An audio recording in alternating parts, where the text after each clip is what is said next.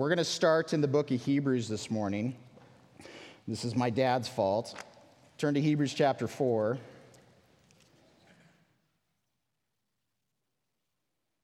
And this is uh, as we are traveling verse by verse through the book of Revelation. Uh, God spoke to me just, you know, in preparing and studying and just this whole idea. When we talk about the book of Revelation, the first words are this is the revelation of Jesus Christ. Our God, our Savior, Jesus, is unveiling and revealing himself to us. So I've had in my mind is every time I'm studying, every time I'm preparing, the thoughts of my heart, what I want to know is, Lord, for this morning, for this passage, what is this telling all of us about you?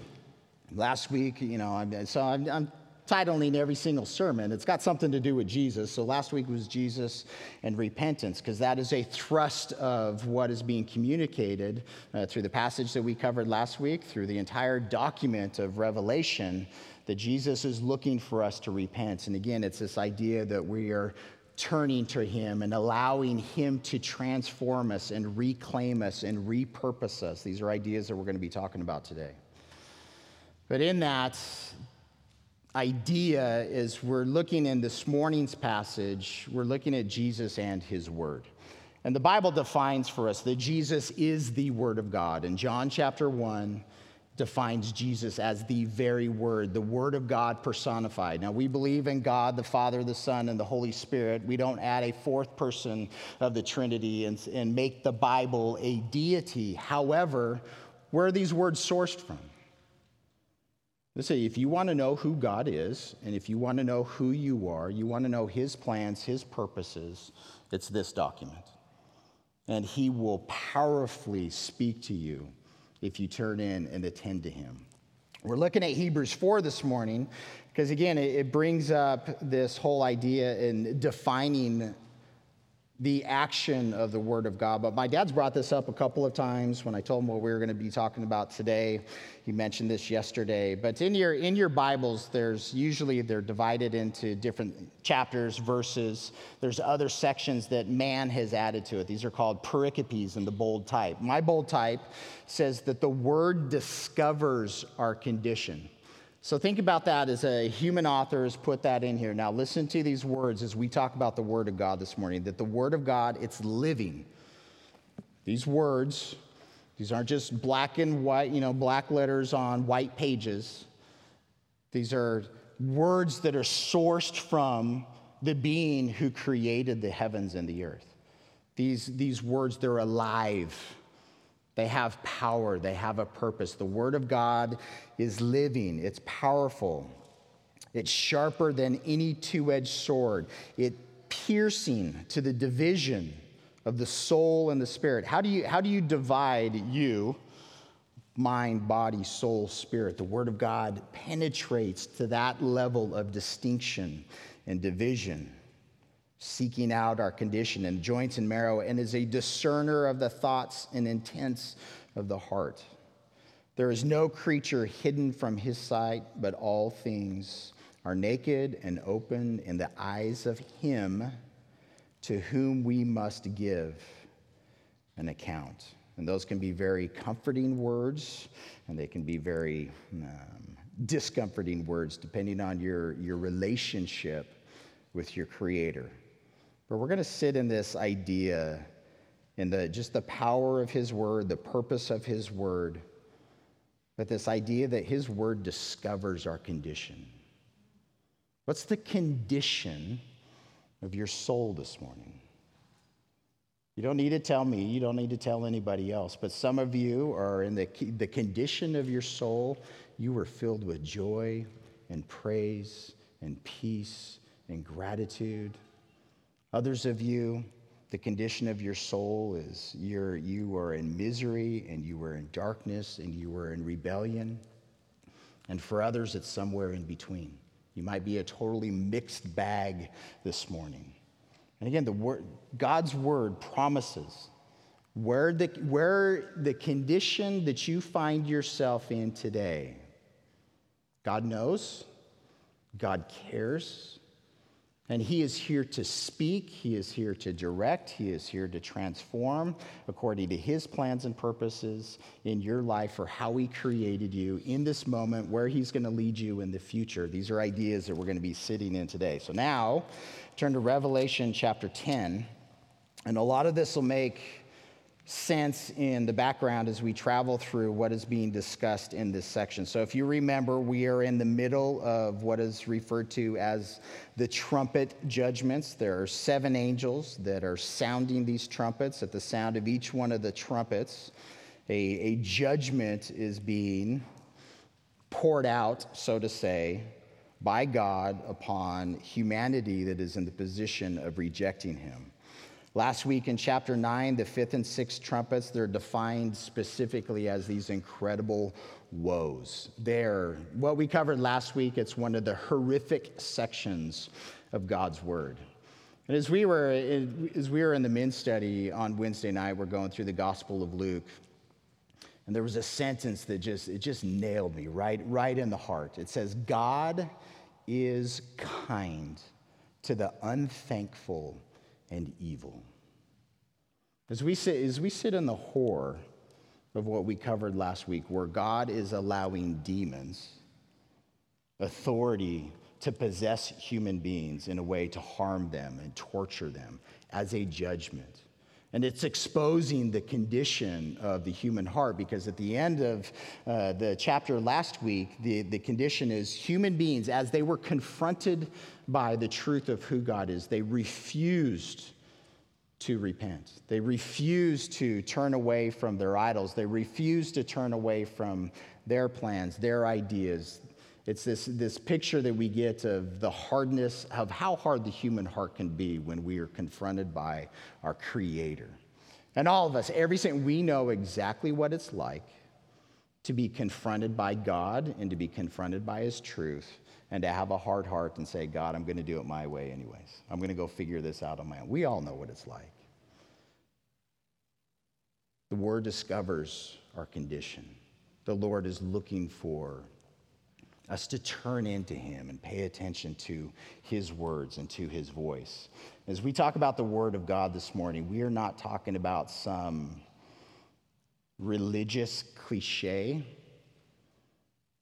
We want to really sit in the source and the power behind the words that He has spoken.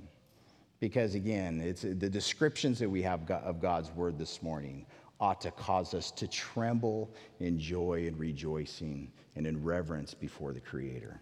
And this is what we're going to sit in this morning. So, chapter 10 of Revelation. John's vision continuing, he says, I saw still another mighty angel coming down from heaven, clothed with a cloud, and a rainbow was on his head. His face was like the sun, and his feet like pillars of fire. He had a little book open in his hand, and he set his right foot on the sea and his left foot on the land, and cried with a loud voice as when a lion roars. When he cried out, seven thunders uttered their voices. Now, when the seven thunders uttered their voices, I was about to write, but I heard a voice from heaven saying to me, Seal up the things which the seven thunders uttered, and do not write them. The angel whom I saw standing on the sea and on the land raised up his hand to heaven and swore by him who lives forever and ever, who created heaven and the things that are in it, the earth and the things that are in it, and the sea and the things that are in it, that there should be delay no longer. But in the days of the sounding of the seventh angel, when he is about to sound, the mystery of God would be finished as he declared to his servants, the prophets. Then the voice which I heard from heaven spoke to me again and said, Go, take the little book which is open in the hand of the angel who stands on the sea and on the earth. So I went to the angel and said to him, Give me the little book. And he said to me, Take and eat it, and it will make your stomach bitter but it will be as sweet as honey in your mouth. Then I took the little book out of the angel's hand and ate it. and it was as sweet as honey in my mouth, but when I had eaten it, my stomach became bitter. And he said to me, You must prophesy again about many peoples, nations, tongues, and kings. So here we are. There's, there's, there's patterns in Revelation, and one of the patterns is in between the sixth and seventh, whether it's the, uh, the seals, the trumpets, or the bowls, there's these interludes where a lot of other information is being conveyed. So now, after the sixth trumpet has been blown, in the flow of the document, there is this interlude, this further information is being communicated. Some of the chronology can be hard, some of the imagery can be difficult. But again, these overarching themes is what we're trying to focus on as we travel through Revelation. We're going to get into, there's a lot of activity in the next few chapters uh, before we even get to the seventh trumpet. So, here in this interlude, John, this vision is progressing, and John sees another angel. And this other angel has all of the characteristics of God. Now, this isn't God. This is not Jesus. This is an angel. Very clearly, John knows what an angel is. He knows he's identifying the different characters in the, this vision that he has seen. But this angel this mighty being is given descriptions that are given to God because, again, this being is imaging God and he is imaging God's voice to us. So, this vision that John sees, there is this, and again, we don't know the size of this being, but he says he's got his one foot and is, is in the ocean and the sea, and the other foot's on land. Now, are there big waves? So, this guy's really big and He's able to make that spread really easy. Is the ocean nice and calm and you can just have your feet apart by six inches? Well, I don't know. Doesn't matter. The imagery is what's important because this being is coming down and he's clothed in a cloud. And this is imagery from the Old Testament how God covers himself in a cloud, he covers his glory. This being is imaging God's glory, and he is clothed in the same cloud that God is clothed in. That imagery of a rainbow. What is, what is a rainbow? Why did God give to us the rainbow? It is a promise, it is a sign of a covenant that God gave to man that he would not destroy the world by a flood, so that every time that it rains, we'd be reminded that it's, the whole world is not going to be flooded in judgment. Yet, what is going on in this passage? Judgment. It's to remind us of the promise of who God is as, as a judge. It's to remind us of what God did at that time in judging humanity and the promise of the future judgment that He is going to bring in the, in the midst of this vision that He is bringing. This is the imagery that's being conveyed. We see a lot of language, and we're going to see this more and more the description of God as the creator of the heavens God is the creator of the earth. God is the creator of the sea. We're going to see uh, in the next chapter that there is a beast that is going to come out of the bottomless pit. It's identified as Satan. There's a beast that is going to come out of the sea. It's identified as the Antichrist. There is a beast that is going to come out of the land. It's identified as the false prophet, and we'll get into all of that imagery. But what God is focusing on is his created order is broken. But in its brokenness, he is still Savior, he is still King, he is still Redeemer. And here you have this being who is coming down in the image of God to image God to his creation. And as this being roars, as this being speaks, we are told that the, there are these seven thunders that utter, that voice back to the angel. And John's getting ready to write down what these seven thunders say, and we're going to get into all this imagery in a minute. And God says, Don't write it. Well, why did you even tell us about it in the first place? I don't know. This angel is holding a little scroll in his hand that is open. Is this the same scroll that Jesus opened in chapter 6 as he is opening the seals of the scroll? It could be, but it's given a dis- different description. This is a little scroll. Is it only a segment of it? What is written in the scroll? We don't have a clue. What do the seven thunders say in return? We don't have a clue. So, what is being conveyed to us? There's a whole bunch about God and His plans and His purposes that are none of our business. And what position are we left in? God, I trust you. And we're going to get in that idea. What, what does it mean to trust these words?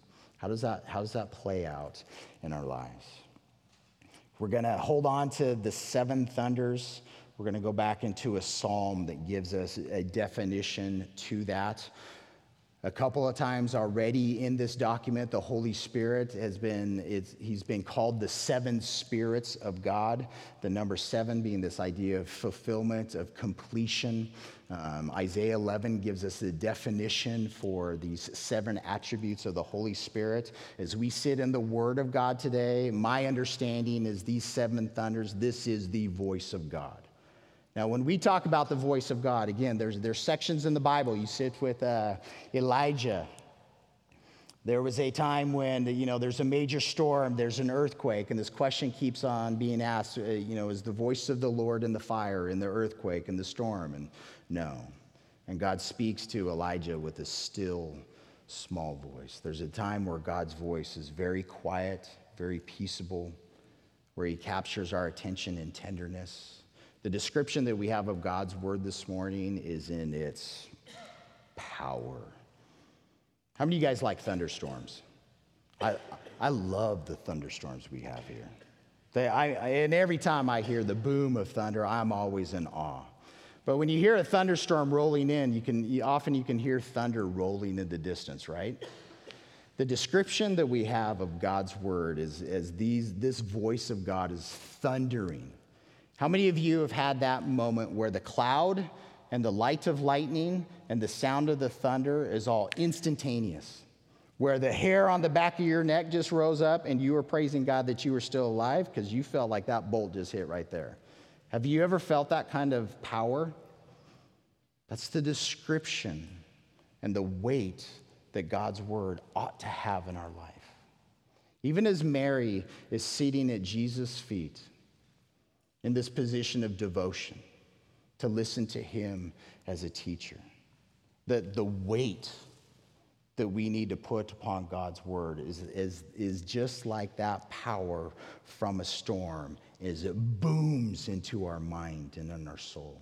Because he faithfully speaks to us every day. If what? We tune in.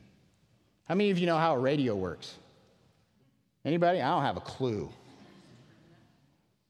I'm, I'm speaking right now, and as I am mind, body, and spirit, I'm shoving air over my vocal cords, which are vibrating, which are putting sound waves into whatever, into the firmament, so to say.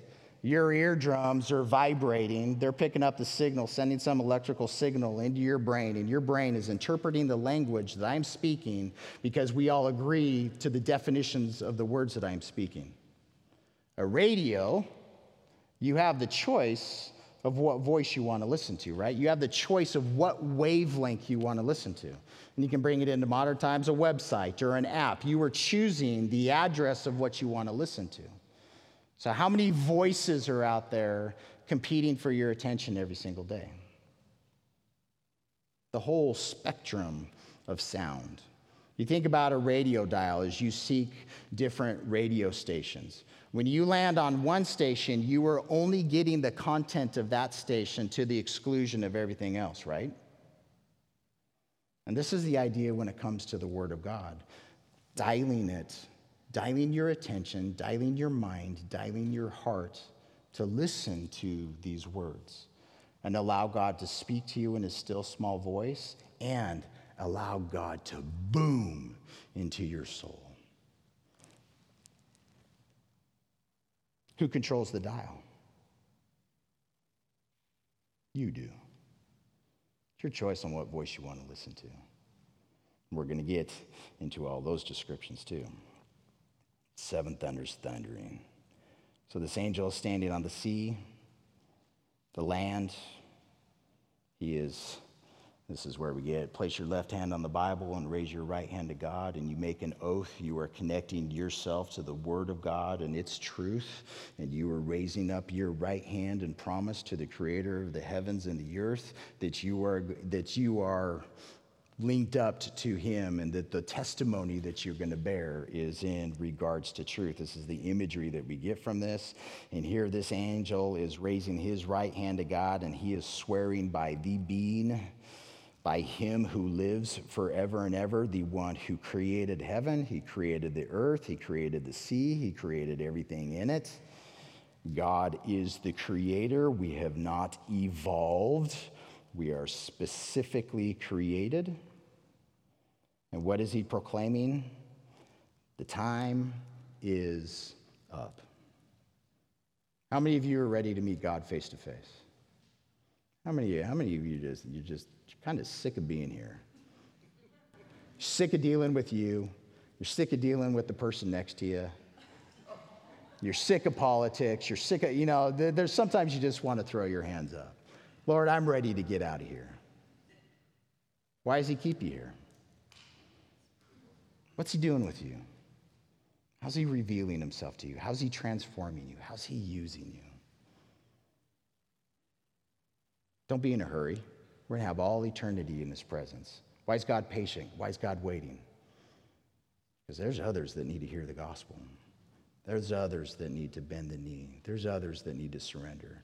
I'm still in process. I want, I want grandkids. Jesus can come today. I'm cool with that. I want grandkids. I want great grandkids. I want as many souls in eternity, whatever number he's got. If he wants to tarry another thousand years, if he wants my permission, it's fine by me. I don't even know why I said that. Where are we? Oh, time's up.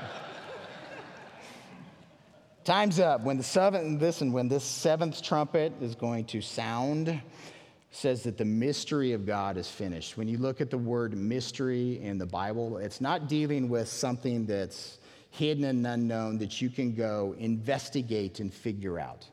A mystery in the Bible, it's something that's without God unveiling and revealing, it is unknowable. The being who created the heavens and the earth, he is unknowable unless he reveals himself to us. His plans and his purposes and the, the just the economy of life and, and who you are, why you exist, what's going on in your context, the condition of your soul today and tomorrow, and where it's been historically. All of these things are, are um, unless we have His voice and His revelation, there's so many things that are unknowable. In the New Testament, that the Gentiles are grafted into the Jewish kingdom of God is a mystery. It's something that was unknown in God's plan and purposes from the beginning of time, but unknown to the Jews in many ways culturally because they just didn't pay attention to the Word of God because it was described in the Old Testament that the Messiah was going to go and gather in the Gentiles also. But that's the, the, the idea of the mystery that the Gentiles are part of the kingdom of God and have been brought in through faith in Jesus Christ. There's the mystery of Christ, just who the Messiah is that has been unveiled to us and revealed to us in the New Testament, in the New Covenant, in fulfillment of Old Testament prophecies. Talks about the mystery of faith. Why is it that if you believe that Jesus is the Almighty God who became a man, lived, died for your sins on the cross, rose again from the dead, ascended to heaven, is on the throne right now, is coming back in all of his glory with his kingdom. If you believe that, you have his eternal life, the mystery of faith, and just trusting in who he is and his grace and his mercy. There's these mysteries, and here we're told at the sounding of that seventh trumpet, the mystery of God is complete. Those things that he has revealed and those things that he has spoken to his prophets, given his word into their mouths, just like this document that we are reading right now, Revelation is a prophecy. Everything is going to be fulfilled and wrapped up. Jesus says every, every single promise that God has given is going to be fulfilled, period. All of them. And this is what we trust, and this is what we believe, and this is what is being declared Now, when it comes to this idea of prophecy, that Jesus, God, has declared to his servants, the prophets, in the Old Testament context, New Testament context, here to John, uh, John being told himself that as he is consuming the word, he is consuming it in a way to go and, and meditate on it and go and give it to others, that there are other nations and kingdoms and peoples and kings that need to hear these prophetic words, whether it's telling about the future or it's just declaring truth. That's what prophecy is. But we're going to be told later on in Revelation, Revelation 19:10, the witness, the testimony of Jesus Christ. It's the spirit, it's the breath, it's the wind of prophecy. The whole purpose of God declaring anything is so that we would know him, so that we would know who Jesus is. All of the promises of God are in Jesus, yes and amen. He is the Word of God. He is the source of all of this information. And what He speaks is not a lie. What He speaks is true, and everything is going to be fulfilled. And again, this angel is declaring this to John in this vision. And it leaves us with a wonder is this going to be a declaration to humanity at that same time? Is John just seeing something in the vision, or is he seeing an action in the future that humanity is going to be aware of, not just in word, but in, in deed? This idea of consuming the Word of God.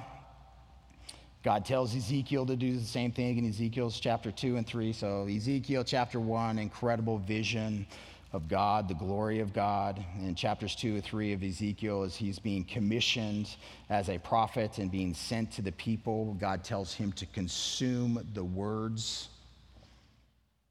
To become what you think of this is Eastern table fellowship where what you, what you eat is what you become.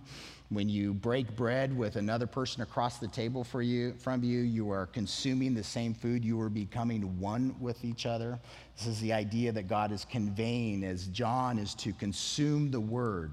He's becoming one with the word of God. And it's not just to be this personal sweet satisfaction as we like we meditate on all the wonderful promises of God. We just sat in a, a, miserable passage of God's word last week where it's horrific, where it's bitter. And it's the word of God can be a lot sweeter when you just keep it to yourself, but when you have to go and convey it to somebody else, does it become a lot more does it become a lot less palatable? Does that make sense? Has God ever directed you to go and tell somebody, you know what, you are going to step into an eternity of hell if you do not respond to Jesus? That's a bitter word. There's hope, there's sweetness, because if that soul repents, if you look to Jesus for life and salvation, how sweet it is to know him. If that person rejects and remains in their sin, bitter. If you have, have you ever had any family members or friends that you're unsure of where their spirit is, whether their spirit is in torment or in paradise? Those are, those are, those are hard thoughts. They're easier to meditate on personally in our mind, but when we have to go and convey those things to other people, becomes a lot more difficult. How do, how do I convey this reality if you do not turn to Jesus as your God and as your Savior? You will live forever in separation from His light, His beauty, His glory, His love. How do I say those things in a way that that person's going to hear me? I have no idea. This is how we depend upon the Holy Spirit. This is why I prayed that God would give you the ears to hear his voice this morning and what he wants you to hear. Now we're going to go spend some time defining this in the Old Testament. Turn to Psalm 29. And this gives us some definition to these seven thunders. But as we talk about the Word of God, this, is, this, here's, here's reality. We're going to read a song right now. We're going to read a couple of songs. There's a guy, his name's David. This guy lived 3,000 years ago. He was an absolute nobody. Just a guy, just a shepherd out in the wilderness, but God had a plan and a purpose for his life. Listen to this, just think we're, we're sitting in words that are 3,000 years old. And the reason that we have them is because of the relationship that this man David had with his creator. David took the time to tune his dial, to tune his mind, his heart into who God is. And as he sat and as he meditated and he's, you know, playing his instrument, he's coming up with a tune, he's, he's writing lyrics down. God is there interacting with him in his mind, in his soul, in his spirit as he's writing these things down, revealing to him the nature and character of himself and of his word, and preserving these things so that we can sit in these definitions for us today, so that we can wonder at the power of God's word, along with David. Listen to this Psalm 29 Come unto the Lord, give unto the Lord, and literally, come on Give unto the Lord, O you mighty ones, literally, O you sons of God, talking to the angels. Give unto the Lord glory and strength. How do you give God glory? How do you give God anything? And again, this, it's a submission of your mind, it's a submission of your light. All glory, all weight, all opinion, all power, it's His. Give it to Him. He is the source, it all belongs to Him. Give unto Him the glory. My translation says, due to His name, what is owed to His name. The little Hebrew is give, uh, give unto the Lord the glory of His name. His name is glorious. Come on. Recognize it, understand, bow down, worship the Lord in the beauty of holiness. And this idea is being just adorned in God's holiness. Think about it. You got, you got dressed today, you adorned yourself and in your clothes and your jewelry. This, as you come to the Lord, uh, let, let your mind and your soul be adorned in His holiness and His righteousness and His love, His personality, His characteristics as you bow down before your Creator. And here's these seven ideas in regards to God's voice. The voice of the Lord is over the waters. And literally, that when it comes to voice, it's the noise of God, the, the constant din, that his voice, as he has spoken, God's voice is constantly out there. The radio signals, they're constantly out there. All you need to do is dial yourself into him.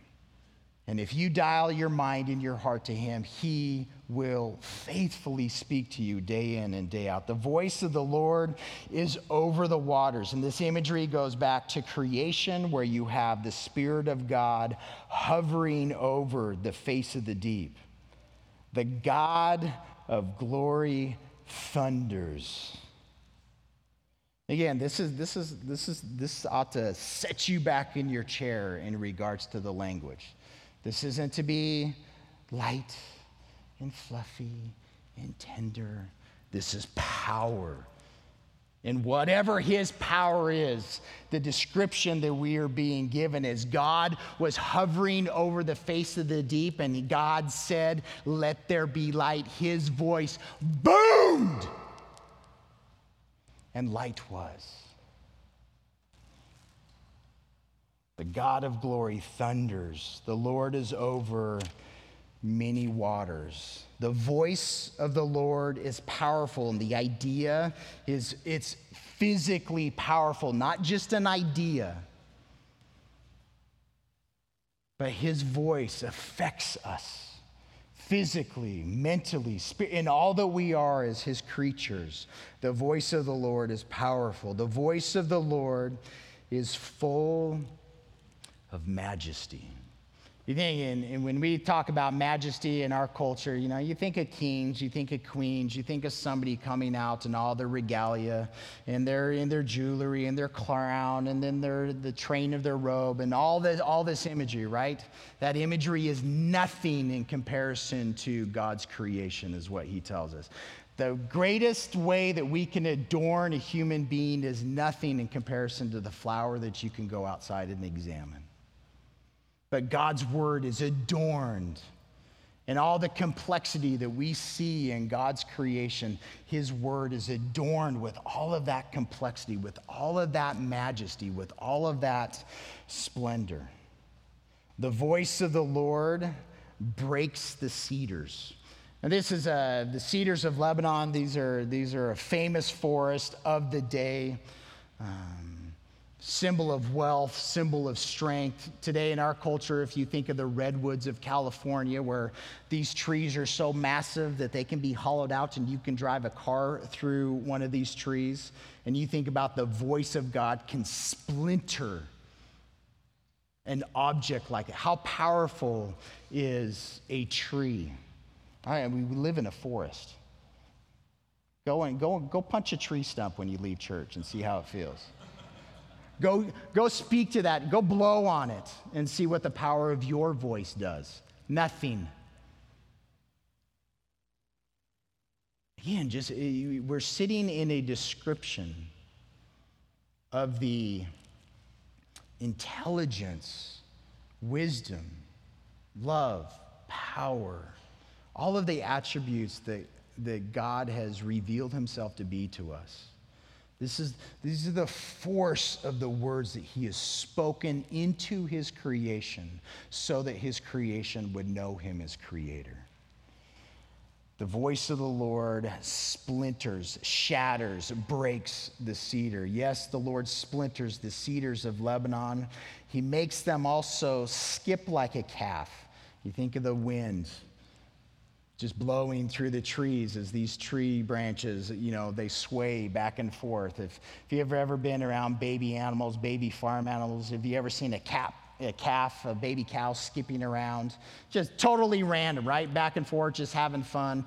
God's voice is just like that in the tree. Like his powers just move. His, the power of his voice causes our soul to even dance. Lebanon and Sirion, like a young wild ox. Again, this is all imagery from the culture of the day. The voice of the Lord divides the flames of fire.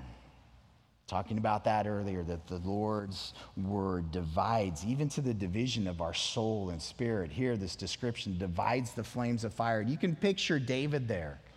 You can picture him looking into a campfire and seeing the tongues of if you've just ever watched the flames of fire it's fascinating to know that the word of god can divide and hold apart. And even if it's a description of a storm and lightning that his voice can divide even the flames of fire. The voice of the lord shakes the wilderness. And this word for shakes it's it's uh, it's the language of being in labor writhing in labor, whether it's a description of an earthquake. Again, all of this David is meditating on the power of God's word in creation and the power of God's word in his own soul. The Lord shakes the wilderness of Kadesh. Kadesh is important for his culture. It's going to bring up uh, the bitter waters there in Kadesh is one of the examples. And Kadesh is where the Jews as God send in, sent in the spies to go and spy out the promised lands, and they come back, Caleb and Joshua, with a good report, but everybody else is afraid and trembling. That's the importance of Kadesh. It's a, it's a description of Israel's national unbelief and the consequences of not believing God, the consequences that it had to them culturally, where God sent them back into the wilderness, and everybody over the age of 20 died in the wilderness, except Caleb and Joshua are the only two that were allowed to go into the promised land. That's the consequence of not listening to God's word. And that's what David is bringing out in the imagery. The voice of the Lord some makes the deer give birth. that power of creation, that wonder of, of birth. He strips the forest bare, and in his temple, what does everybody say in the presence of God? Glory. And glory, again, glory is this, it's this idea of what God radiates. It's the idea of heaviness. It's glory is the idea of uh, the opinion that we place upon someone or something. God is heavy. He is glorious. And all those in his presence, glory.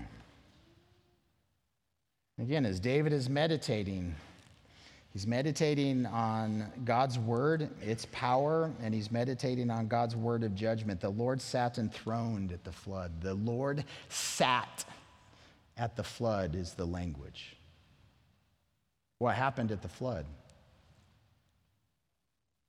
Humanity was totally lost in its sin.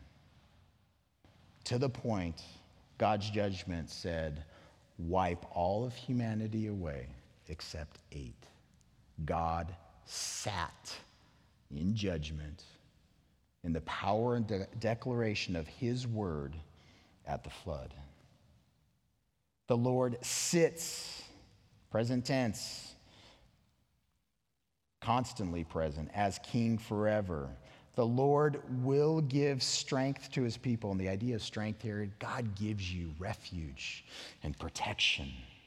The Lord will bless, he will favor his people with peace. One more.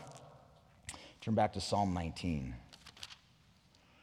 Again, we sat in Psalm 29 to, to pour out the idea of the seven thunders uttering their voice, all a description of God's word booming.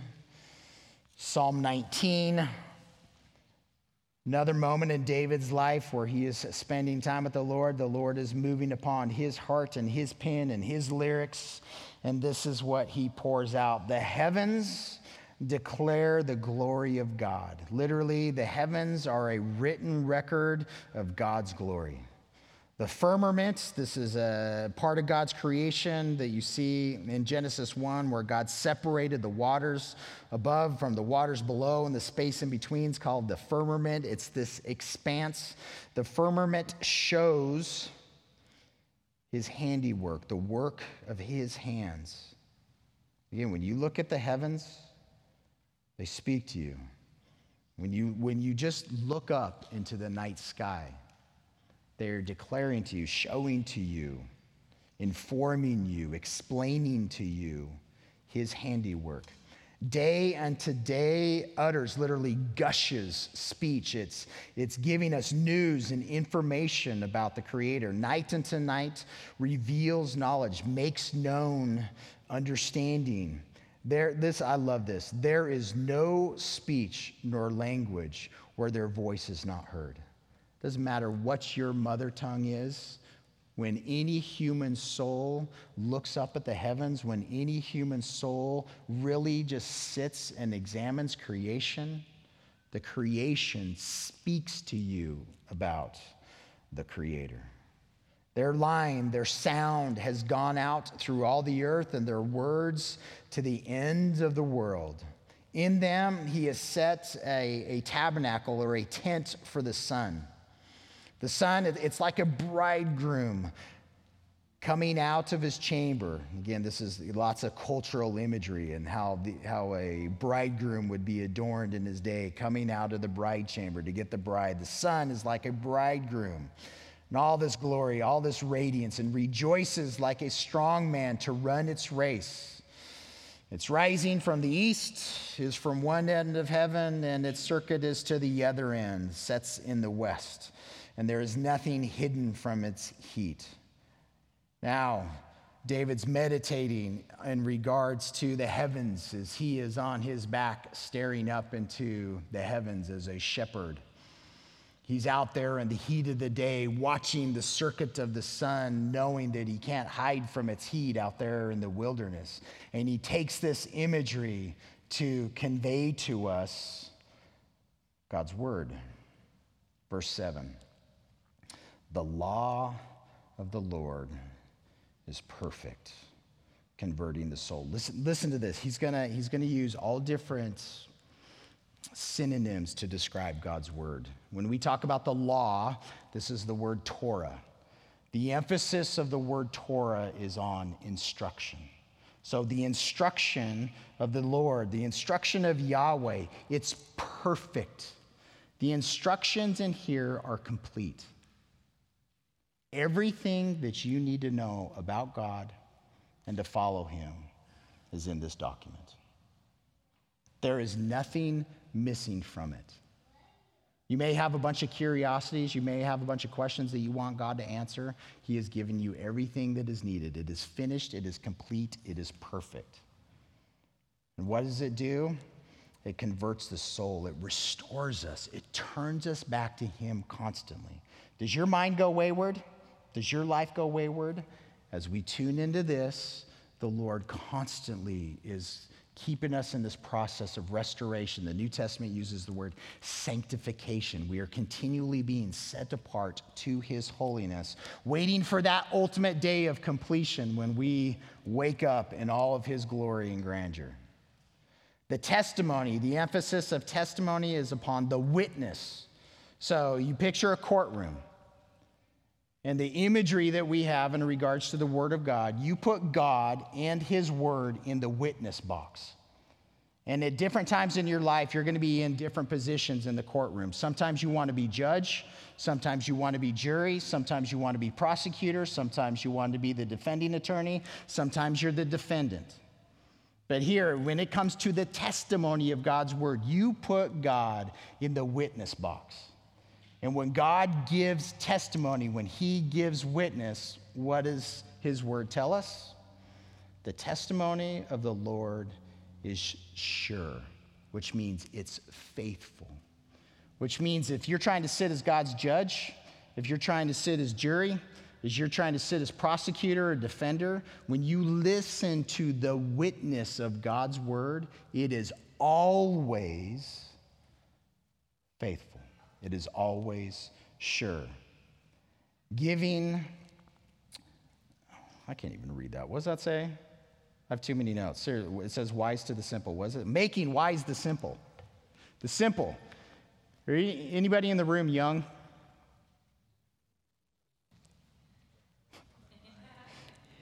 the emphasis on the word simple here, it's to be naive. You can't know what you don't know. I'm 45. There's a whole bunch of life that my parents have lived, that there's things that I can't know just because I haven't lived through that life experience yet. The Word of God takes us who are naive and ignorant to things and gives us the information that's necessary to cause us to grow up, to be mature, to be fulfilled, to be complete, is the language. The statutes of the Lord, when it comes to a statute, the emphasis is upon the procedure order, structure. Does God have order and structure in your life? Absolutely. Does he have order and structure in his creation? Yes. And household and church and government and roles, there's all kinds of structure. And when it comes to his word, he provides to us the order that he desires in our life. The statutes of the Lord, they are right. And literally, it means that they're straight.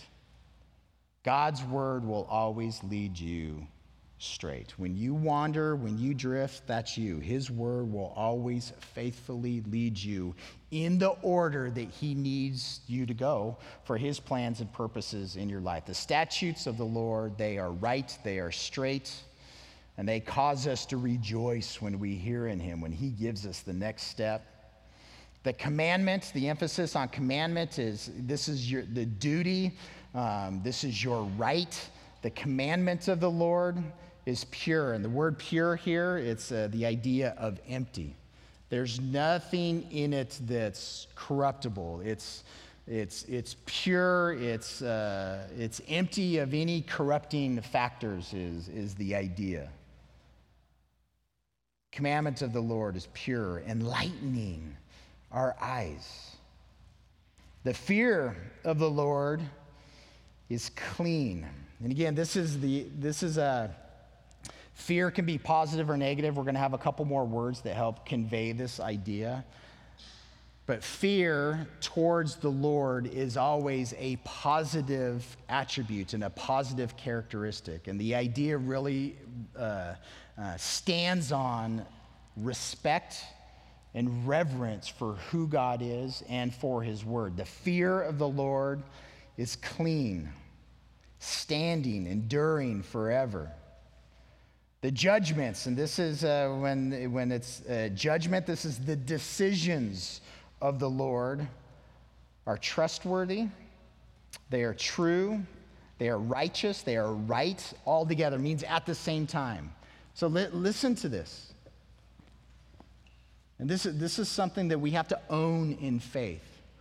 Every single decision of God is always at the same time true and righteous.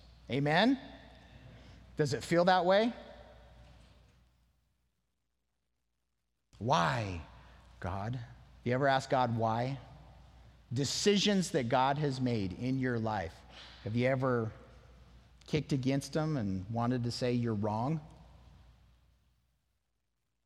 Every decision of God is true, it is trustworthy, it is righteous, it is right, always at the same time. And again, this is describing God's character as he is spoken in his word. From Genesis to Revelation, every single decision of God is all together at the same time right and true and trustworthy. Moreover, ah, sorry, I skipped. Verse 10 More to be desired are they than gold, yea, than much fine gold, sweeter than honey and the honeycomb, dripping honey. This is the idea of like the, uh, the double meaning of words where fear can be negative and positive, desire can be negative or positive too. You can lust and desire for things that are contrary to God's word, and that is evil and yet you can have desires. It's the same word. You can have lusts and desires that are associated with the Lord that are good and positive. But listen to what's being said. So, gold. So, here David is a shepherd. What's going to change his life?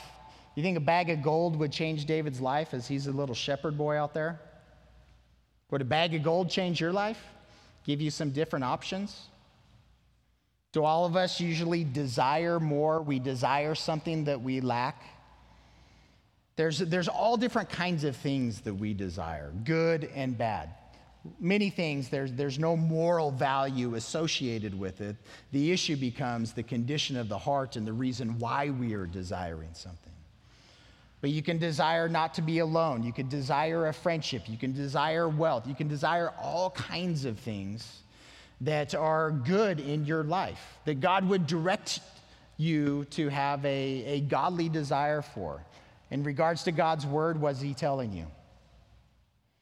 May your desire for the word of God, to know it and understand it, be exalted higher than any other desire that you have in your life. How about this? How many of you desire an extra hour of sleep every day? Ever heard of you having victory over the blanket? It's my daily challenge. The alarm comes up, and good God, it's morning. Right? Or you could say, Good God, it's morning, yay! I mean, seriously. Sometimes there's, there's a sacrifice associated with spending time in this. And often we'll desire something else as, great, as a greater need in our life than sitting down and listening to the still small silent or booming voice of God. The exhortation that David is giving us from 3,000 years ago, generation after generation, is let your desire for the Word of God be higher than any other desire of your life because of all the other description that is being that has been given. Moreover, by them, by his law, testimony, statutes, commandments, the fear of God, his judgments, your servants I'm warned, I'm cautioned, I'm admonished In keeping these things and attending and watching and guarding, there is great reward. And this idea of reward, it's, it's the end, it's, it's the result. You have a great end result for all eternity in the presence of God as you esteem the Word of God in your life, as you attend to Him, as you guard. Again, this, uh, just this description of your relationship with your Creator.